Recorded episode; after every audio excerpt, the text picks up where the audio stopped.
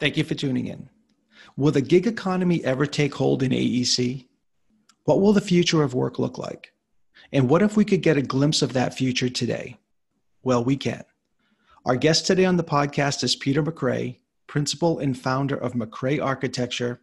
And in this episode, we dig into the virtual model he has pioneered and used to build a significant national architectural practice for nearly a decade. Yes, a decade and it's a practice that he can and has operated from anywhere in the world. As you listen, you'll not only be impressed, you'll be inspired, and you won't be able to look at work or your business success in the same way. So, without any further delay, let's do it. Welcome to AEC Leadership Today, the podcast designed exclusively for engineering, architecture, and construction industry leaders who want to stay relevant and effective. The show takes on the most pressing issues facing the AEC industry and was created to help you and your firm grow and prosper in the 21st century. The host of AEC Leadership Today is Pete Atherton, a professional engineer and former AEC principal and owner turned AEC coach and consultant. And now, take a break from your never ending to do list and welcome Peter Atherton.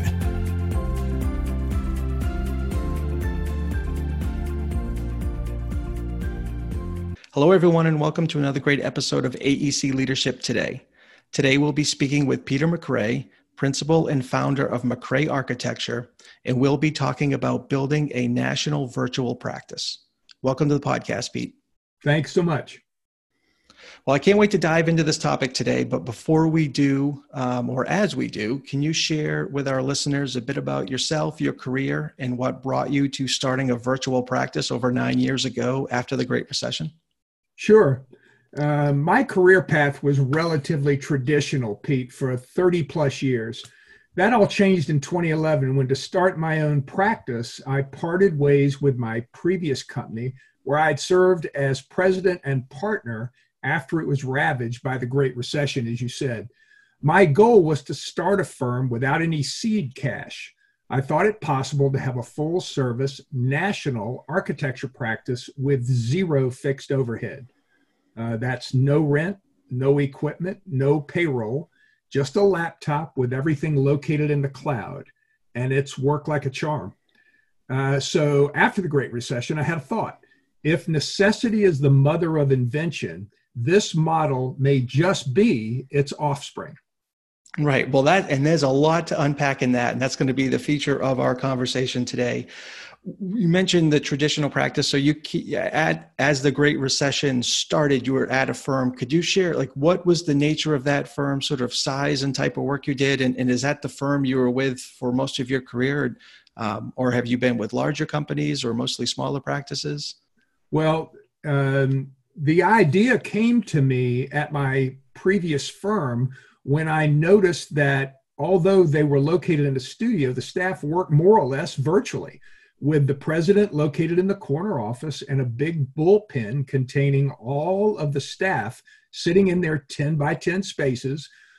Look, it's the same work environment as when I started in the profession over 40 years ago.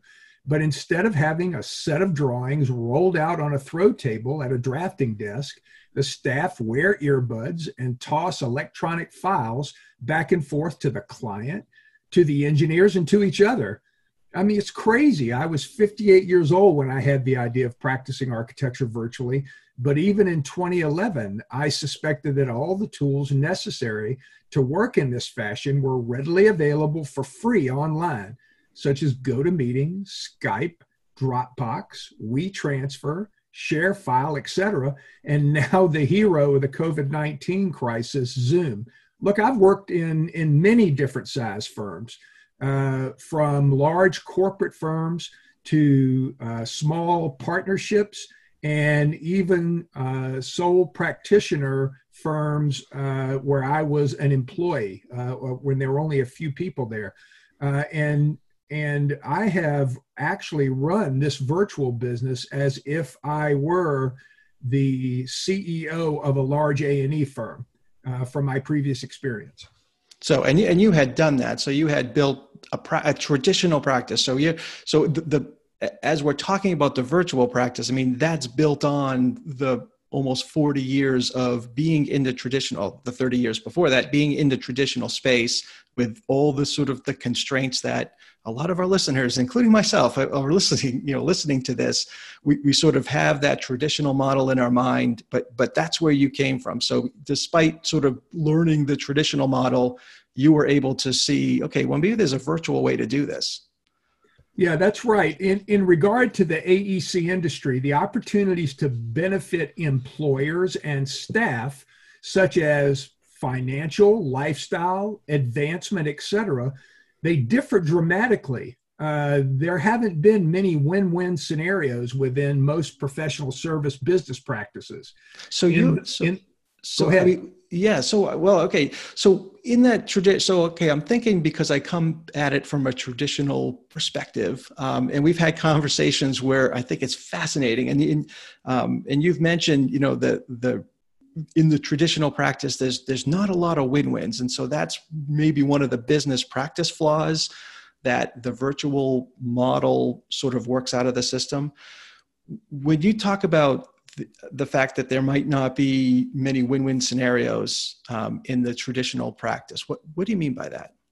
Um, so I'm going to explain it in reference to my virtual architectural practice model. In this model, there are no employees. All collaborators are independent contractors who have I have mentored myself to establish their own businesses, contracted by me in a similar fashion to the engineering consultants.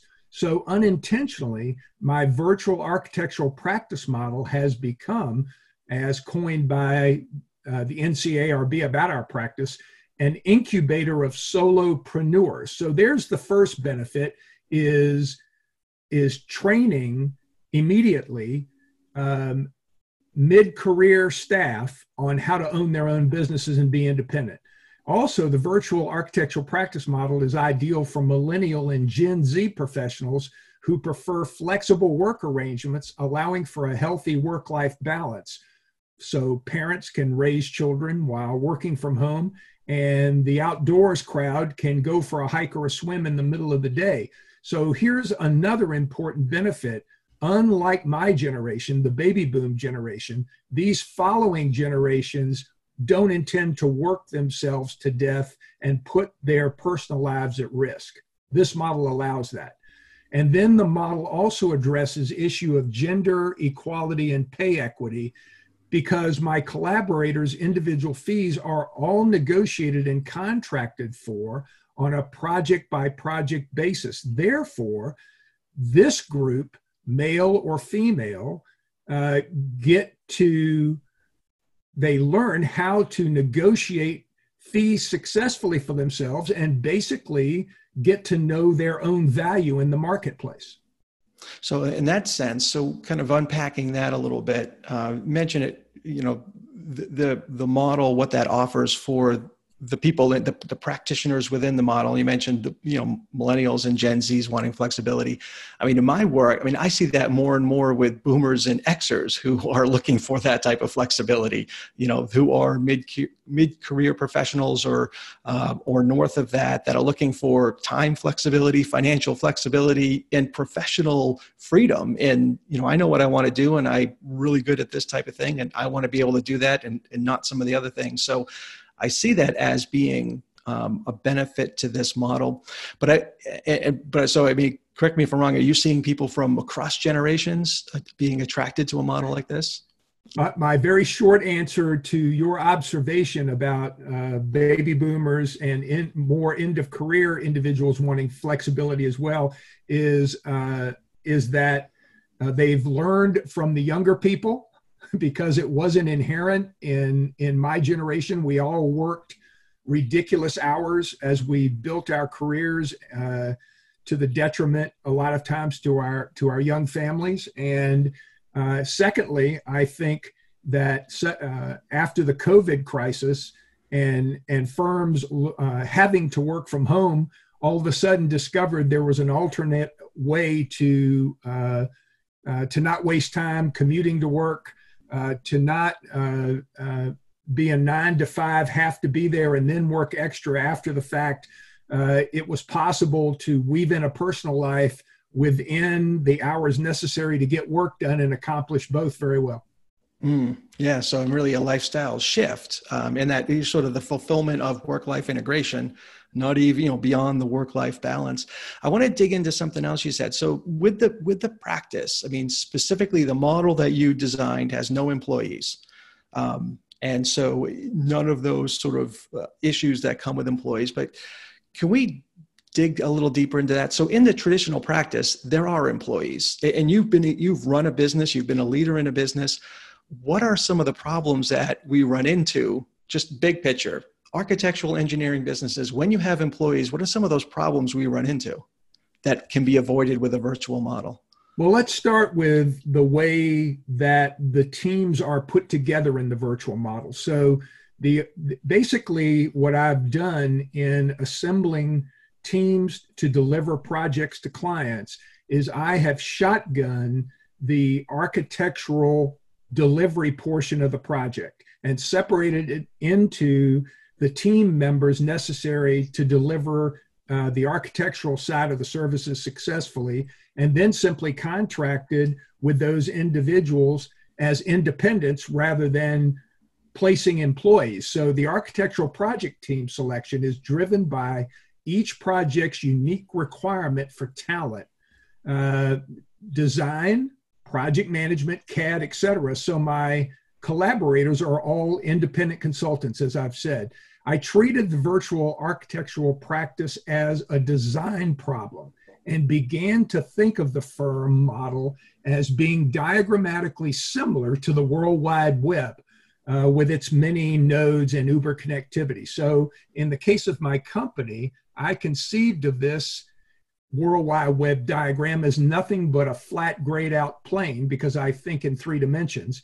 Then imagined a new project floating above the plane with its specific unique requirements for nodes of design and technical talent and the associated specific relationships between them to successfully complete the work. These project specific talent nodes, along with their problem mandated interconnectivity, light up, and the project team, thus activated, completes the work. Then the project moves on after it's completed, and a new project floats overhead of the grayed out plane where the nodes from the previous project have already gone back into the background. The new project uh, has its own unique talent and connectivity requirements, different from the first project. Those nodes light up on the plane below, and the new project team is similarly assembled along with the specific relationships necessary for successful project delivery. So each so, of these participants, uh, project manager, interior designer, CAD technician, etc., performs the task. This is key that they've decided and declared they both do the best and enjoy the best, and they're not placed in positions to perform the work for which they're not suited just because they happen to be on the employee payroll. So even though projects drive the composition of my firm at any given time, my firm is never a fixed entity. It, it completely changes depending on the projects that are uh, being um, worked on at the time. This has proven to be a great benefit to our clients because they get role fulfillment experts composing their project teams rather than whoever I have to place on them. It's worked out really well. Well, I mean, and that's so that description. So, what was going on in my mind as you were talking um, is it's just it's fundamentally a whole different mindset because as the as the business owner or the principal the practitioner uh, or, or you know principal sort of developing the organization and developing the firm you're not thinking of i need to constantly feed my people and i need to you know who's busy who's not busy what project what's the best assignment um, you're thinking of the project. So you're the you're the owner of the company and you're really focused on the project and you're focused on getting the best team uh, not just available but of you know available in your organization but available anywhere. So i mean to me it's a whole fundamental shift that you're not worried about feeding the machine constantly. You're actually just saying here are my projects. How best do i fulfill them with people who love what they do and are really good at it so that I can complete the project for the client. I mean, am I misinterpreting that the sort of the simple model? You, the only part you didn't reinforce was the bonus to the client. They get a custom selected team that is based upon the unique requirements of their project. So they really get something that they can't get from a traditional firm, especially from a small firm. Because you're fielding a team of A players. I mean, assuming that you're you're able to find like all the practitioners to fill the roles of your projects, you're able to field a team of A players that are best suited, not just most available, not just who you have. I mean, yeah. So let's talk bottom. about that a little bit. So in building my firm of independent consultants, from the beginning, I had a ready made talent pool composed of good employees that my firm had laid off as it dwindled after the recession from approximately 20 people down to six. Now, get this four partners and only two staff. Totally unsustainable. So, two years after starting the practice, the pool of potential participants actually increased with the passing of the Affordable Care Act uh, because prior to that, the only people who could participate were those that had spouses, for example, that had benefits, right? So as soon as the Affordable Care Act came out, then anybody could play. Uh, and it lifted the worry of high healthcare premiums from the contractors. So today, I actually have pages of potential collaborators who have discovered my company. I haven't sought them out. They found out about me and contacted me. Uh, and they're all sorted by their specific expertise, right? Project managers, designers, draftsmen, interior designers, etc. So I know that I'm not saying anything new to most of you, but with today's social networking, as proof of what I just said with my potential collaborators finding me, it's just not that hard to be found.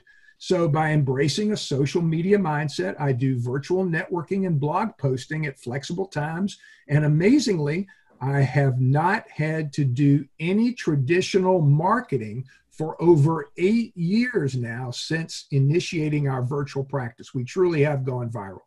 So, and that, and that sort of adds to the no, not only no overhead of, of uh, employees, but no overhead of, of having to, to market yourself too. Have you ever not been able to field a team or had difficulty fielding a team for a specific assignment? I know it sounds crazy. The answer is absolutely never. And yeah. in addition to that, this should be interesting to your listeners. In nine years now, I've only had one participant who uh, uh, didn't perform as well in in the role that uh, he wanted to be placed in, uh, and so it was very simple.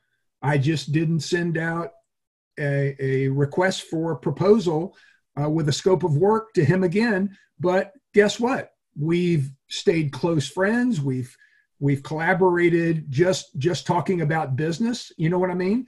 Uh, and uh, never got his feelings hurt. Never got fired just hasn't participated again. But everybody else, let's say it's roughly 20 people all told, uh, they've they're all still in the game, which is really great. Hmm. I want to I want to drill down a little bit into your marketing piece too. Um, so w- what what have you done to get the word out? I mean, I you know I know you know I originally heard of you through a you know an industry article that talked about the virtual architectural firm, and I dug into that, and then it actually it correlated with me working with a couple of clients on strategic planning looking at you know sort of the virtual employees. And so i was doing research to sort of um, uh, be able to support those initiatives. And i found you and there were some articles. And i know you you know, worked in um, AIA circles and given a lot of presentations. Is there anything is that the extent of it or have you done more as far as getting the word out about what you're doing Uh, the fact is, I'm licensed in 38 states, so I have a long suit in retail and restaurant environmental branding, uh, which includes uh, prototype uh, application to shell space. Right, pretty pretty understandable market. Uh, so I had projects across the country for decades prior to initiating the virtual practice, and so I just picked up from there. but what I what I made a decision on was that I wasn't going to chase money anymore. And to that end, I had always heard, like everybody else, for every business, that cash flow is king. Uh, and so most successful businesses find ways to establish a constant, reliable influx of income.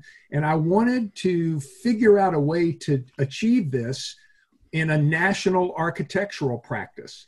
So uh, five of my teams actually generate that constant and dependable cash flow. So today, our company is composed of six teams, five of which are each headed by a mid career professional. And these team managers are located in four different states and five different cities. Uh, teams one through four serve national restaurant accounts. Team five does TI interior work for corporate regional headquarters. Say, for example, ADT Security wants to have a Midwest regional headquarters uh, located in Chicago. So they will take down an entire floor of a high rise. It's that kind of work. And it's on behalf of a large international conglomerate located in Australia. Uh, and then Team Six does one of a kind projects. Uh, that's for a variety of clients and building types, uh, but it's the special stuff. And I personally manage this team. And why do I choose to do that? Uh, at my stage in my career, this is the fun stuff. And I don't think we're limited to just small projects either. We've recently collaborated on projects as large as $30 million. So there doesn't seem to be a size limit on projects that can be done virtually as well. Uh, from day one, our marketplace was unbounded, uh, Pete. It was simultaneously local, regional, national, and global. So, unlike a bricks and mortar practice, which almost has to declare that they're a city firm, a state firm, a regional firm, or and then that's about as far as they can grow brand wise in a bricks and mortar world before they have to then uh, locate a branch office within a new region. So they'll go from being a Midwest firm that now has a Mid Atlantic uh, branch or a West or Midwest Coast branch or, or, Pacific Northwest branch. You follow me? Uh, right. From day one, because we just started this virtually, we were unbounded. And how did you get your first client? I mean, obviously, 38 years in the business, and you know, being a president of a firm, so you had a lot of connections. Right. What, did a lot of those transfer over? I mean, how did you go about getting your first client or a group of clients? It was it was very simple. Uh, with the permission of the other partners, I was able to take the last remaining uh, restaurant national program with me uh, they really didn't want to do that work anyway. They they like doing a lot of public work, and I like the private sector. And uh, and the project manager that was serving that account on behalf of the company uh, was one of the last people that I had to let go from the company. You know that if you're downsizing, your you your good people go last, and he happened to be located with a 45 minute one way uh, commute uh, from Columbus. Now, for big cities, that sounds like he's right next door, but that's a long commute to get to Columbus, Ohio. So he was on the road for an hour and a half every day. And I just simply said, stay put, just stay where you are, and let's see how this works. And no looking back, it worked like a charm. And we just continued for nine years. And again, so that's 2011. Yes. So so you're, you know, coming out of 38 years of a practitioner or traditional practice saying, you know what, let's try this virtual thing. You just stay where you are and you can manage my new projects and you just go from there because you just had this vision of a virtual practice. And from how, day one, I said to him, you're no longer an employee. Uh, here's how you set up your own business, just like I did. Uh, let me know when you have it in place, and then I'll contract with your corporate entity. And that was it. And then, so, but you you you had said that you have mentored, um, maybe not just this first person, but other people to get into business, so everything is on the up and up. What what does that mentoring look like? Just advising them on you need to do X, Y, and Z in order to be an official contractor, or have you done any other type of mentoring? No, I mean I've done tons of mentoring in my career, but this this specifically was because it only took me one week to set my practice up. That's the other amazing thing. Literally seven days from the day I told my partners I was leaving, Friday to Friday. And in that time, I had uh, my lawyer set up a, um, a federal ID number, tax ID number, uh, got licensed in the state, um, um, visited with my accountant, found out that all I really needed to do to run my business was uh, uh, keep two spreadsheets, money in, money out, and send him what he called snapshots or you know uh, PDF files at the end of every quarter, and he sends me the tax filing, and that's it. Nine years now with a national firm, and that's all the accounting that there there is to it. Um, uh, and then um, uh, getting um, a domain right on the internet, followed by uh, a website uh, simply using nothing but GoDaddy, you know, about as cheap as it gets, and uh, printed some business cards, and that was it. In a week, I was up and running, and that's how I mentored the kids, as I call them. Uh, here, you know, here's the project you're getting ready to get started on. Do all this stuff right now, and let me know when you have it in place, and off we go. It was pretty easy.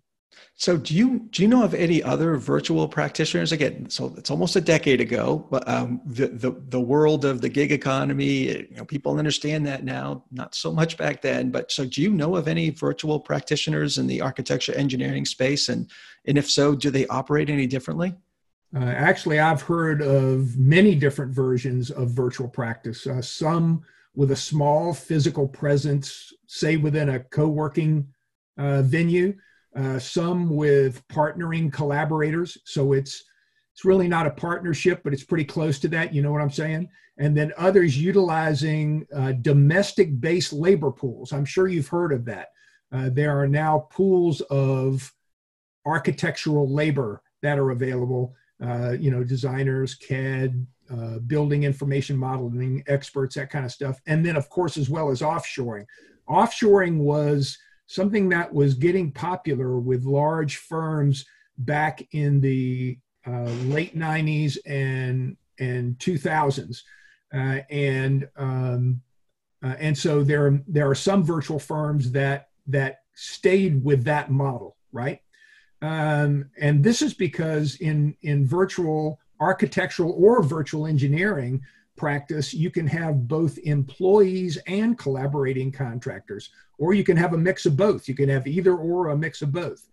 Uh, and I'm pleased to say that today there are many uh, virtual practices that have strictly mimicked my company uh, in its completely virtual model, right? Uh, we don't have a hybrid, right? We have a completely virtual practice and many of those have been quite successful, I'm happy to say. Hmm, so, let, can, I ask you a little bit? What, what are those domestic-based labor um, pools? What what are they? Is that is that like a networking group yes, that you know people that's exactly get into? right. You hit it right on the head. It's a it's a group that have found each other. They found each other virtually. They've set up a network, and they have put themselves out there as a resource for firms uh, and that and they were uh, particularly successful when the marketplace was so hot just before the crisis, right? Uh, when for, uh, traditional bricks and mortar firms were having a hard time finding uh, employees in their local market, which is another problem with being identified as a local practice. You follow me? Mm-hmm. Uh, so those labor pools that had formed nationally became popular as an alternative to, to offshoring because you know the companies in India, the companies in uh, Indonesia, the companies in the Philippines were doing that for at least a decade prior, right? Uh, but there were issues uh, uh with those, and so these networked uh, domestic pools tried to uh, solve that. What about from an ownership perspective, as you know, like sort of principals or owners of firms? Do you have a networking group or is it just through AIA and other groups that you're able to find other people? I mean is, is there i mean is it becoming a big enough thing where there are a group of other owners that you could just kind of share stories with and connect with? Um, since uh, 20 let's say 2015 when NCARB first published their article about my company, and that's where they call and NCARB being the uh, NCARB, the right. entity that licenses. Uh, it's it's a um, uh, it's a single source for architects to go through as they go through their licensing process, right? Uh, in my case, they hold a file on me that has all of my education and um, continuing education, et cetera, so that when I apply for reciprocity in another state, they just simply send the file to the local uh, state um, um, you know, the board of uh, architecture. Place, yeah, board that's right. The place where you yeah. get licensed, uh, and then it's easy. I can get licensed in four weeks or less. Uh, so uh, they, from their perspective, they saw my model as being facilitated by what they offer, and it's true. You know, the fact that I had 38 state licenses certainly helped me, right? Um, so um, I so think you, have been able that, to network through them, or they've been able to reach out to you and connect you well, with others. Yeah, you were talking about how this has grown as a network. That was the start. Then PSMJ, who you referred to, uh, did an article on me two years later, and as soon as that article came out, that's when the National AIA first identified what I was doing as being different and unique and worth putting out there as an alternative way to practice. And so uh, the the uh, leadership group of the uh, practice management knowledge community of the AIA reached out to me and uh, brought me on board on their leadership group. Uh, I've been on there three years now, and I'm going to chair it next month for for a year and a half. Um, and I'm the only one on there, by the way, that has a virtual practice, which I think is very interesting. But well, in that, in that case, I mean, me out there and had me do seminars at national conventions. They had me produce a webinar. Uh, they had me speak at uh, AIA or the uh, Chicago uh, Biennale in 2017. And from there, the network has just mushroomed. But I'm not seeing a pool of virtual practitioners. Uh, at least nobody's reached out to me, and I have never heard of them.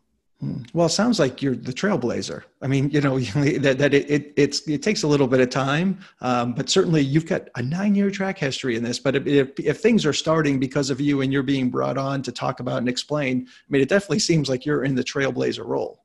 It's fun, let me tell you. Mm. So if you, so let's think back. So if you were to go back in time, um, in assuming the technology was there. So if, well, if you were to restart your practice today, um, would you do anything differently? Uh, in hindsight, I only wish I'd started this practice model uh, at about 40 years of age, right? In my mid career. Of course, like you said, that's impossible uh, because the internet was not yet pervasive. Uh, because by now I would have expanded to be working all over the globe. I would have been in that aggressive, young, mid career mode. But I didn't start this till I was 58. And I I it's grown naturally, and I haven't tried to push it whatsoever. Uh, but it's just been that easy. I know that by now, if I had been young and started it, I'd have been all over the globe because there's just been nothing to it. Um, it says, you know, I don't, I don't think that the virtual architectural practice model is the only way we will manage the business of architecture in the future. There are going to be many new and creative methodologies that'll be developed. But you know, Pete, that's the point. Your project is a design problem. So I would say to other interested practitioners now remember, out of crisis comes opportunity. They need to study the projected changes that are likely to result once the new normal arrives, create their own response, and then go for it. Jump. So you're saying so when you when you when you just said your practice is your design problem, and that there are there, there are crises there, there are forces on the traditional model that we've known before covid very much you know um, highlighted now. We've got work from home. We've got a lot of issues and opportunities and um, I, I guess cracks in the armor with the traditional practice. And as a practitioner as an owner look at our practice. It, it, that is a problem. How do we solve the problem to be more resilient, to be more effective, to be more profitable? Is that what you mean by your practices, your There- design there's problem? a huge there's a huge irony and this is not this is not new news in the architecture and engineering business we're historically really bad business people and and it's so ironic to me you know because architects and engineers they they're they're you know they are trained and they're natural problem solvers right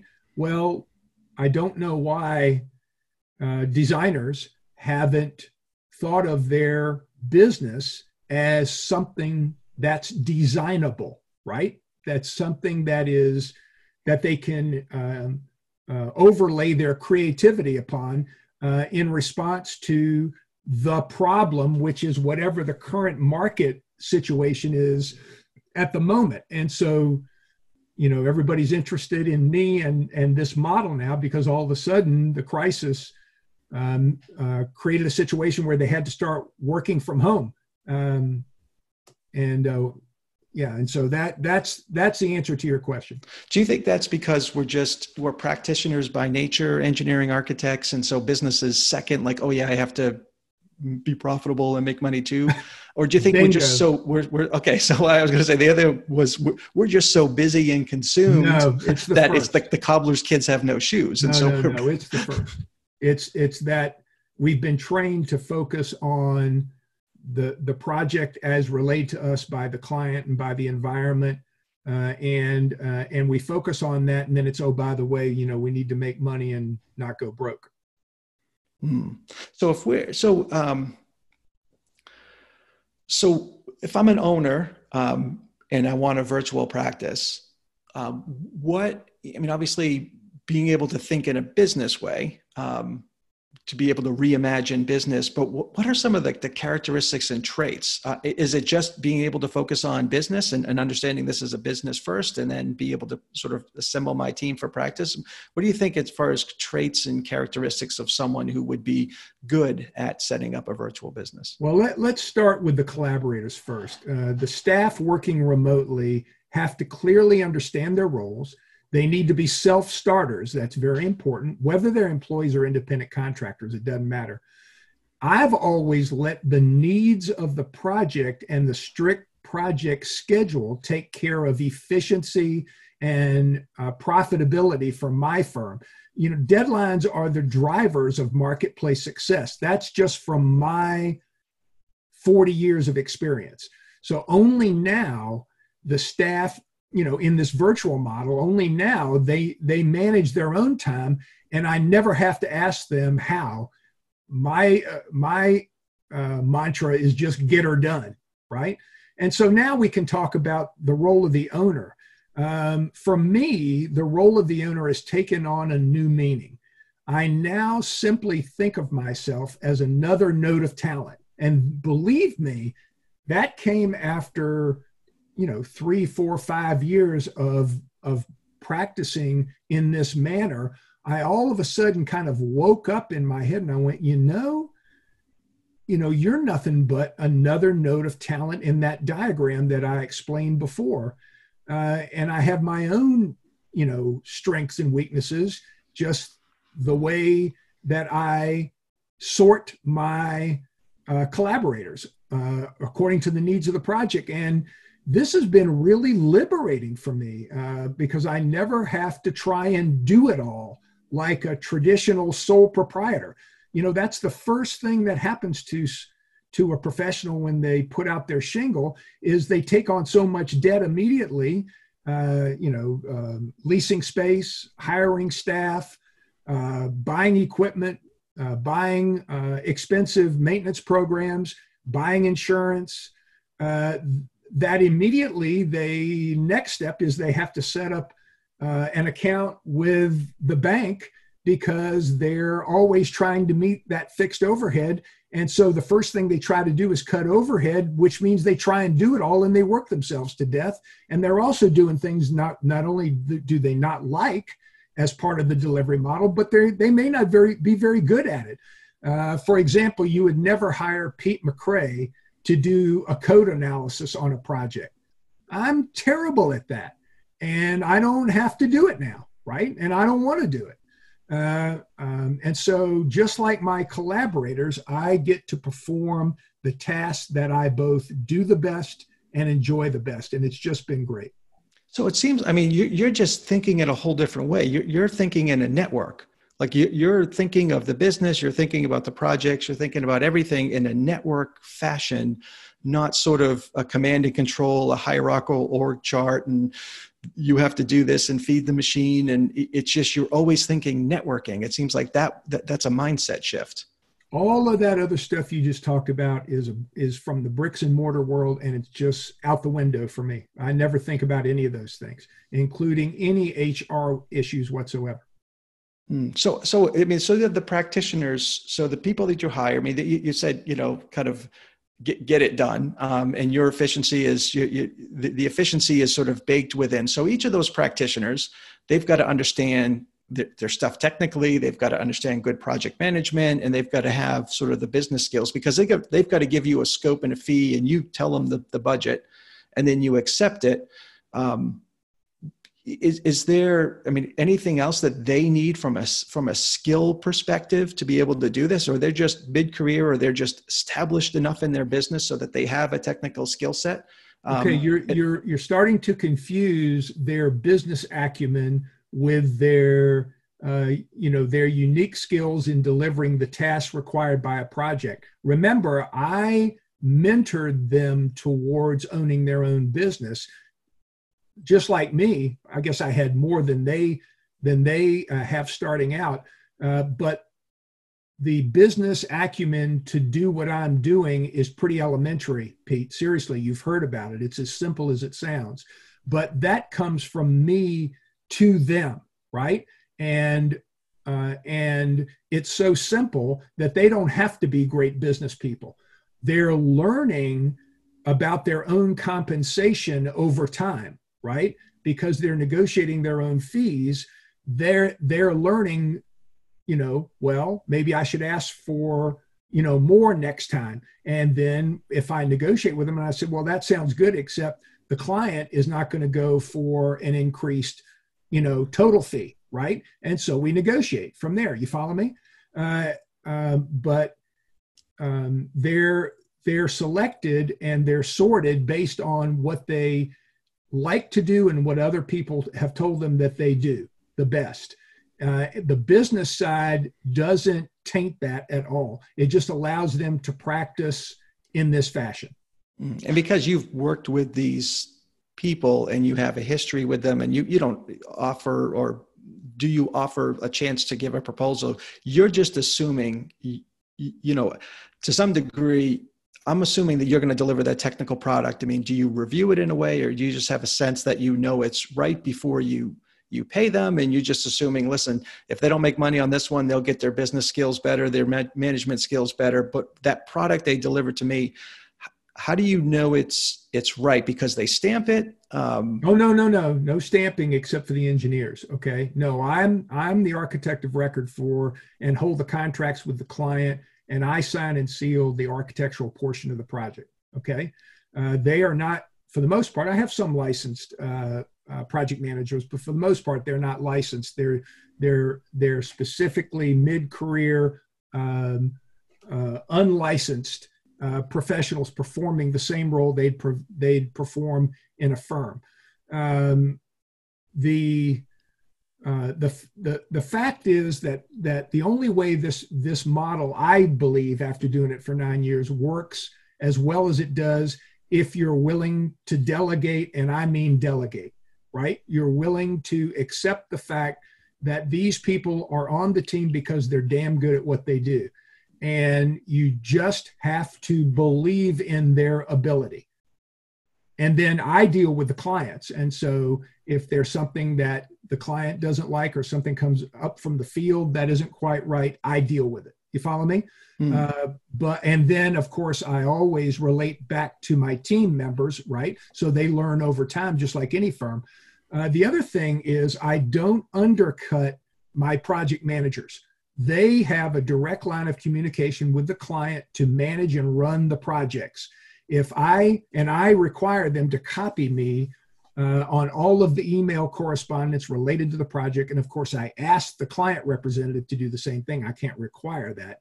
But what I, most of my day is spent monitoring the course of projects. And if I ever see anything that's going haywire in the communication, I'll never go directly to the client. I'll always go to the project manager, express my opinion and give them direction and let them then take it to the client. Right, which is you know a lot of traditional firms and uh, owners and principals. I mean, they're, they're trying to get to that place too. I mean, you know, this is this networked model. I mean, in, in your case, it's a virtual firm and, and a simplicity with business, but layered on in a traditional practice versus there's a complexity of business because you have overhead and staff and all that. But from a what you're trying to do from a functional perspective, and correct me if I'm wrong, I mean, you're trying to have quality project managers who are selecting within the organization um, the best talent to produce certain tasks for a for a scope um, and a and a fee within the client schedule, and that might be in the Toledo office or the Baltimore office or the Atlanta office or the Boise office, and so you have an electrical person, a structural and interior design, and the project manager is actually assembling those all together. And in a lot of practice in a lot of organizations, I mean, they're moving to a practice model and the sort of geo agnostic. And so you do have staff in different areas that have to, you know, they might not even know each other, but they have to perform a certain task in a certain time for a certain fee. I mean, it's almost like your your practice is is similar to a lot of what the industry is moving towards, but you don't have the baggage of the traditional practice. I think you've hit it right on the head. Uh, um, it, it's pretty simple. You know, uh, I use the same contracts I've always used for my entire career. You know, AIA contracts, etc. Uh, I contract with my collaborators the same way uh, that I've always contracted with them. Only now I I and actually enter enter into a contract with my architectural team, which I never had done before. Uh, but the you know the the service delivery is exactly the same as any other firm's uh, delivery, right? They're still the same phases to the project. Um, everything is recognizable by the client as being completely familiar for traditional A&E uh, project delivery. Uh, I just do it without any overhead, like you said. Mm. So, all right. So, I, I want to just shift gears as we look to um, sort of to close, I, I, know from our past discussion, you've had a flood of requests over the last couple of months to, um, you know, from different AIA affiliated organizations um, and chapters to talk about, you know, what you do in, in light of COVID 19. What, what are they asking you? Um, well, it's like I said before, it, the AIA took a huge interest after the COVID 19 crisis because all of a sudden every bricks and mortar firm in the country had to learn to work from home. Uh, so they want to see how someone has been doing this successfully for nine years now.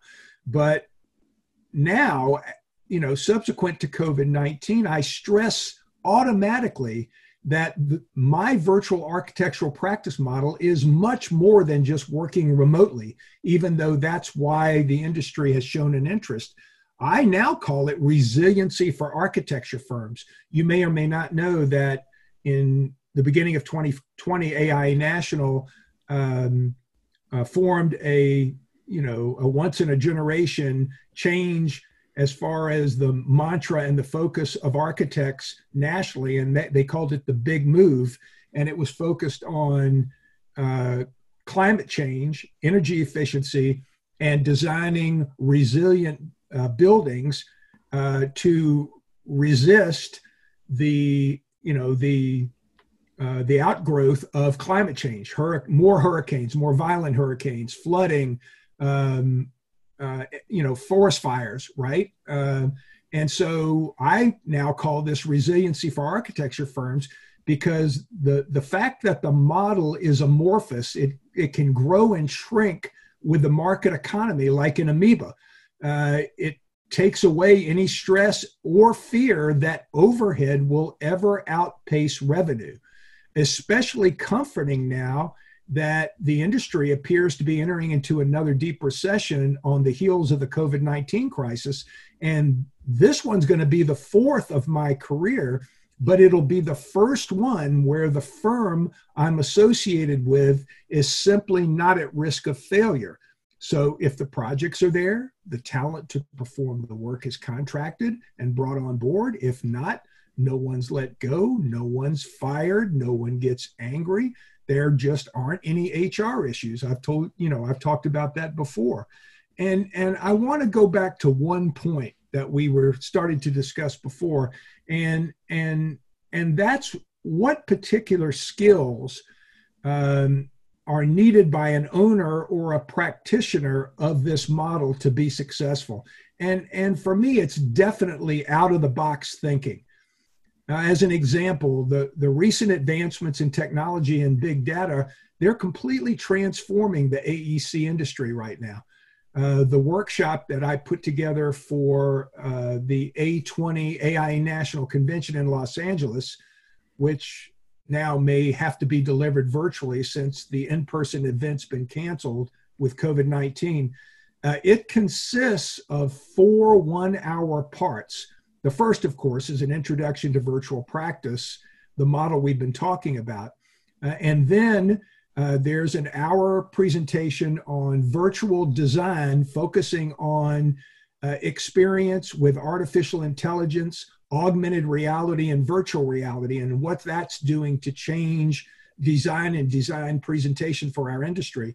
The third uh, one hour session is on virtual documentation and construction, and it and it really focuses on the way that the, the building information modeling tools are totally redefining those project phases in our industry. They're, they're just completely turning them upside down. And then finally, um, we've had LEED and medical um, uh, building performance monitoring for some time now. Well, well, today and going forward, our buildings are going to start reporting back to us on how they're performing in the marketplace. In the case of LEED, how they are effectively controlling energy or generating energy or being or truly being carbon uh, neutral. Uh, in the case of medical projects, the Internet of Things is going to uh, the building itself, because of the Internet of Things, is going to report back to the large medical and hospital firms, and it's going to basically uh, uh, inform them about how to make modifications to make them perform better in the future. So uh, basically, um, I think that owners and practitioners are going to have to embrace the future. Well, and it sounds like in order to be successful as a practitioner, we've got to embrace the future. It's coming. But then as an owner, I mean, if you're going to embrace the future and innovative thinking, might as well embrace it and do some innovative thinking on your business too. Change your well, business model. Well, what's so interesting is is it used to be that if you were going to embrace something new, you had to weave it into, you know, hours, uh, put into it overhead, as opposed to, uh, you know, project assignment of your time. Uh, and so it was always um, addressed with trepidation, right? Uh, because you never knew if it was going to uh, uh, cut profitability to you know to such a severe point that adopting any new technology was either uh, perceived as uh, um, non-productive or not worth the effort, right? Uh, well, as soon as you get rid of overhead, you get pretty light on your feet, and you have the ability to pivot pretty easily. Right. Well, and it's almost like you can't just pivot out of convenience now. I mean, almost with all what you just talked about with AI and the virtual and, and, and looking at all the technology changes of buildings as an architect practitioner and also in the engineering, I mean, you've got to be able to pivot. So in order to, you know, if you're bogged down by the overhead and the concerns with billability and cutting ever you know compressing profit margins if you're not willing to invest in this or you can't because of you know you haven't adapted your business practice you're going to be left out because you yeah, have to you know invest. architecture and engineering is no different than professional service related companies of any kind uh, after the COVID 19 crash course that all of these businesses have gone through in aspects, you know, and, do, and having to adopt some aspects of, of practicing virtually, companies have already stated publicly that they will continue into the future with some version of this model to reduce their overhead since they've discovered to date that they haven't suffered any productivity loss during the crisis. That was a real wake up call for companies. Hmm. So if I'm so if I'm a practitioner now, if, I, if I'm a traditional firm leader and I'm struggling not, not just with sort of ongoing cost increases and some profit compression, um, but I'm struggling with talent attraction and retention and all the investments I need to make in terms of employee engagement, in terms of really talent development um, and retention issues. How what do you how do you think that I can leverage some of these benefits? I mean, is it just taking on a portion of my talent, you know, in a in a virtual way? I mean, how, how do you think that there's this model out there, full virtual practice, but I have a traditional practice now. How do you think you could thread that needle to sort of improve your business model, if well, not change I, it outright? I, I hadn't anticipated that uh, exact question per se, but let's let's use an example of uh, of a firm uh, that was a bricks and mortar uh, practice last year in rural North Carolina uh, before the downturn. No way that this uh, sole practitioner could find talent uh, that he could keep on his payroll. And he attended my seminar at the 2019 AIA National Convention. He immediately contacted me. I gave him all of the how to's to create a virtual practice. And today, he just overnight he he abandoned the bricks and mortar practice. He went 100% virtual the way that i had done and he's now working in multiple states already uh, and his uh, his own list of potential collaborators which i've given him some of them. I've shared some of my library with him uh, but he's successfully practicing now in multi states and he doesn't worry about you know who's available to help him locally anymore uh, just like me, uh, he's got this long list based upon, um, um, you know, the roles these people need to play, and he's building his own library. Um, uh, also, um, in my case, just because I've all but eliminated overhead, I, I base all my fees on the marketplace there's no why in the world would anybody think that I would start cutting fees because I don't have you know the overhead of other firms? You have to have to get into the mode of being able to let projects go bye bye uh, rather than you know uh, prostrating yourself and cutting your fees just to get a job uh, so, so I, I, simply enjoy signi- significantly higher profit margins on all of my projects than any traditional bricks and mortar practice I've ever been a part of by at least double. so, I mean, it sounds. I, I mean, it, it, it sounds like, and you've been able to to leverage from a full virtual model, just been able to leverage a lot of benefits. Whereas, well, let's, obviously let's talk about what this less. has meant to me personally. Uh, by far the biggest benefit has been f- the freedom offered by the model for me. Uh, soon after establishing the practice, uh, I experimented to see if I could run the firm, uh, re- you know, completely remotely, even from my home office.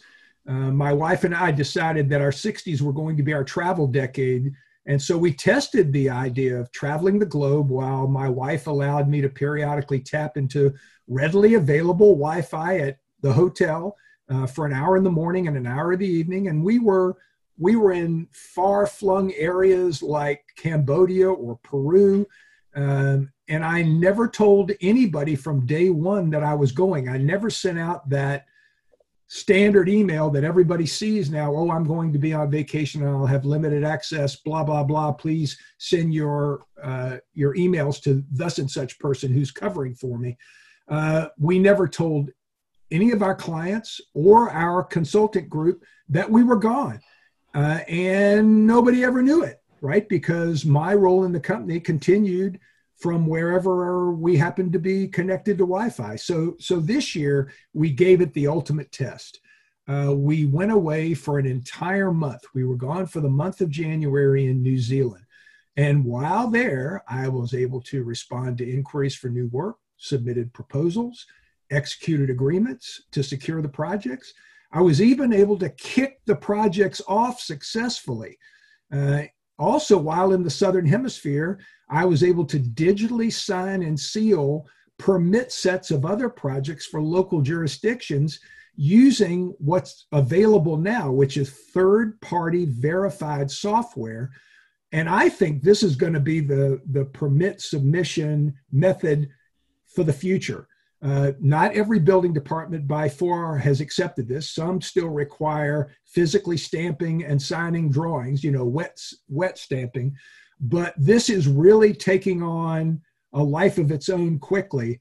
And so, as soon as the next generation of plans examiners come into into uh, um, building departments uh, that have been used their entire careers to not even looking at printed sets of drawings anymore, uh, everything's going to be digitally submitted, and now you can do it from anywhere in the world. And so now I know that I can successfully manage my company from literally anywhere. Right. And, and if a wet stamp was necessary, I mean, it's a local print shop, print it out. If you have your physical stamp with you in FedEx or DHL or wherever you're, you're coming That's how from. we've always operated right. from day one, but I had to be here to go to the print shop and stamp them in their conference room, right?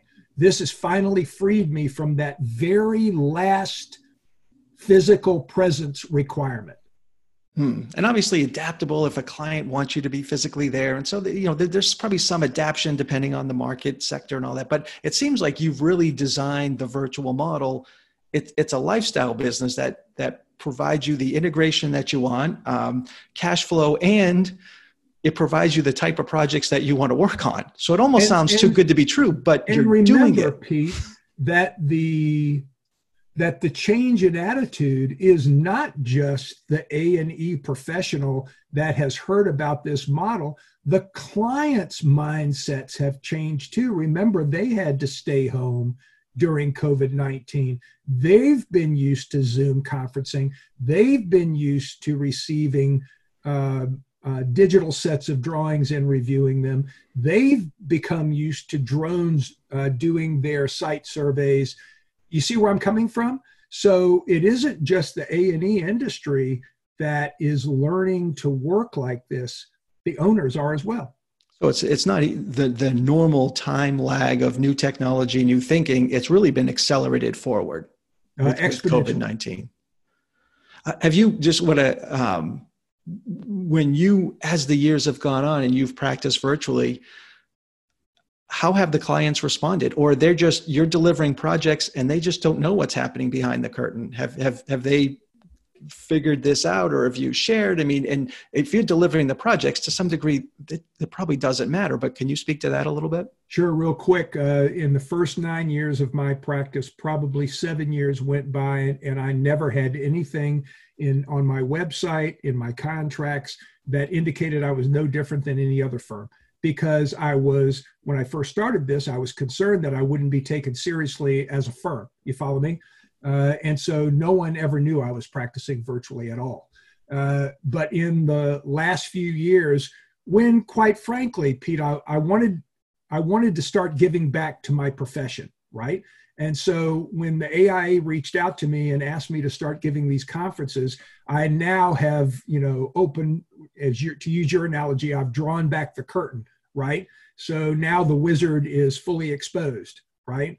Uh, and um, and I'm not afraid of it anymore because, like I just said, the clients have just taken a crash course along with all of the rest of us on working remotely, and so it just isn't going to be that big a deal anymore. Mm. So, I mean, as we close, is there anything else you'd like to share or add that we haven't talked about in terms of um, a virtual practice and industry changes overall? Absolutely. So, I think that architects and engineers need to start thinking like entrepreneurs. I used to believe that architects were visionaries in all aspects, professional and personal. But unfortunately, you know, not so much regarding professional practice. Uh, I learned that they are far from early adapters. Uh, um, I've been excitedly sharing my story with my peers since first experimenting with virtual practice way back in 2011 and 2012. You know, amongst my uh, my peers in in AIA Columbus, but no one thought it was serious. No one saw its potential.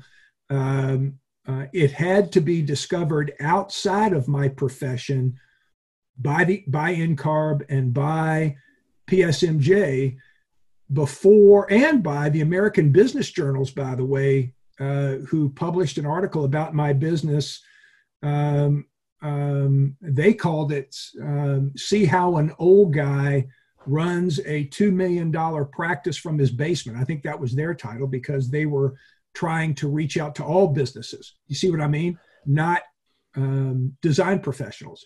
Um, but uh, there have been so many innovative business methodologies that have been created in the last few decades, especially on the heels of big tech and big data, right? Uh, there are all kinds of different ways that people are practicing now. Uh, and it's time for the AEC industry to catch up. Mm, well, and be able to continue to make the changes as the industry changes at probably even a faster rate. So we have room to, we've got to catch up and we've got to be prepared to sort of continue to move forward with the industry. How, how can listeners get in touch with you to learn more about you and um, McRae architecture? Well, I'm, I'm, I'm asking you to share our website. Um, to I think you're you're you're already intend to to share a bio about my company uh, with your listeners. Uh, they can reach out to me at any time, and my preference is by email. So you'll please list uh, for their benefit uh, um, my email address.